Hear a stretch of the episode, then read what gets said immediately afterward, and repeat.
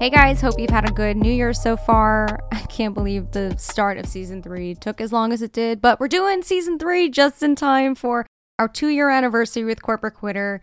We launched the show May 2021, so two years from when we launched the show initially for season three to kick off, which I'm super excited about because based on your feedback and kind of like everything that's been going on, I'm going to be blending kind of what we did in season one with season two, right? So Season one, we interviewed entrepreneurs and kind of delved into the like, you know, kind of unfiltered shit of business and obviously having tangible takeaways so you can actually take action.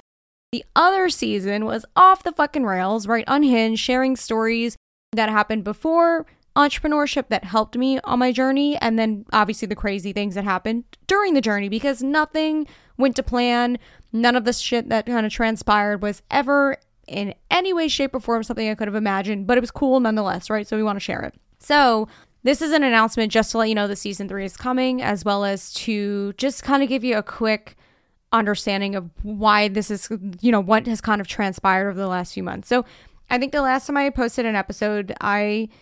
I don't even know how to say this. So, just for context, a lot has happened over the past few months, and not all bad. Some of it was shit, right? I've heard quite a few people say, "Oh my god, things have been shit for a while." Yeah, pretty much since the fucking pandemic, but I a lot of things crumbled during the past 6 months and I'm actually back in the room that I was in when I initially started corporate quitter. So yes, I'm back in New York. I'm back at my parents' house, which I actually don't hate. I think for a while I was like, "No, I don't want to go back to New York. Fucking hate it there. I love Austin. Like I love the hot weather, like you know, whatever." And I actually feel such relief being back here. It's good to be with my family again. It's good to be with my connections again, right? All my friends are here, my family's here. You know, everything is here. My roots are here. And not that I'm necessarily going to stay here. The things that have transpired over the past six months have put me in a bit of a really tough position. And so it made the most sense when my lease was up to move back to my parents temporarily to spend some time with them. They're going through some life changes and just kind of regroup as I restructure corporate quitter in my business in a positive light and kind of kick off again, right? So this is almost like round two. And I only planned on being here for about two months. It's a staycation, it's not a permanent move. It just, I, I couldn't get what I wanted to line up with the end of my lease. So it just made the most sense. Let's go home for a little bit, you know, kind of stack some cash, again, spend time with family, and then we'll be on our way. Now, as y'all know, the past six months have been, if you've listened to all the episodes from season two or you've been following me through social, um, mostly Instagram stories because I've been on a hiatus, things have been rough. Health has been an issue. Honestly, moving to Austin was fucking so fun. It was like an expensive American Bali trip, if you will. I had a ton of fun, learned a lot, had a lot of growth experiences, but it was really challenging.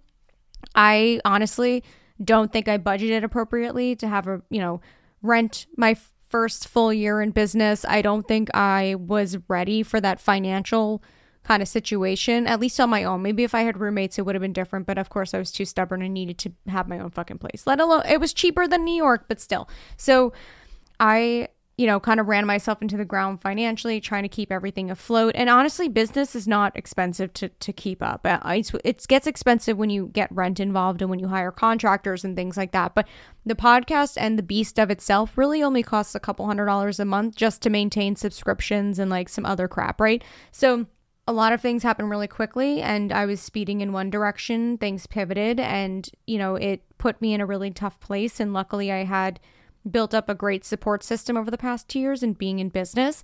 And so I was able to tap, you know, my friends and my family and my now boyfriend and all of that stuff, which is something I was too stubborn to ever do in the past decade of my adult life. I was too proud to ask for help. And this situation and this unfolding over the past six months forced me to ask for help, which I think is something that at one point I thought was weakness, but now I recognize as strength. And so I We'll be back home for a little bit, but the exciting news is I am now back here and I'm actually making money this time and I'm actually doing things that I enjoy and my health is finally um, pretty much like 99% like we're good. So I feel like this is a I get to kind of I, I get to build my business this time around on my terms versus the first year when I was du- like fucking around and you know the New York Times and the entire blowing up of the business was awesome but I feel like I was there's a phrase that Qveen Herby says where if you don't know, Qveen Herby actually used to be Karmin. She was the pop singer Karmin. And then she had a spin out and was like, I don't want to do this shit. This isn't what I signed up for.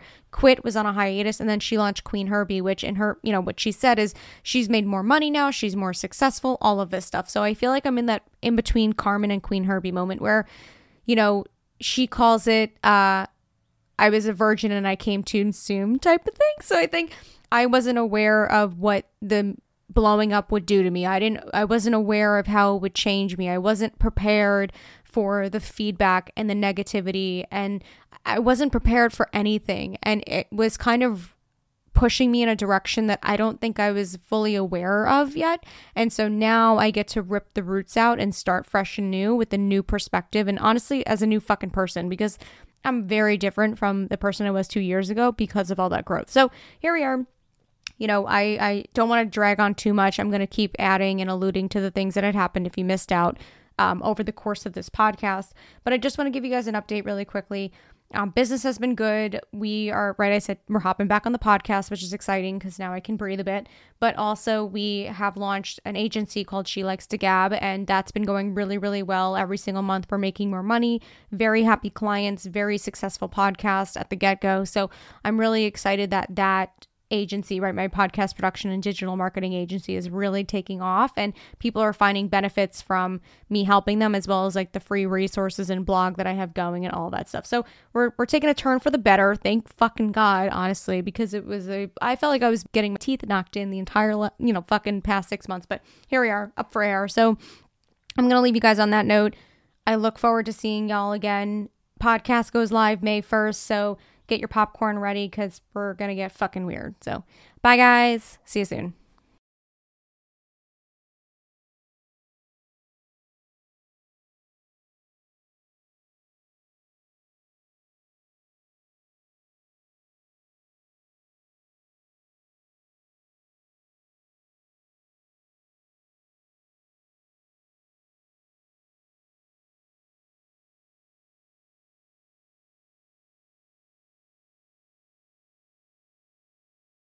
Two years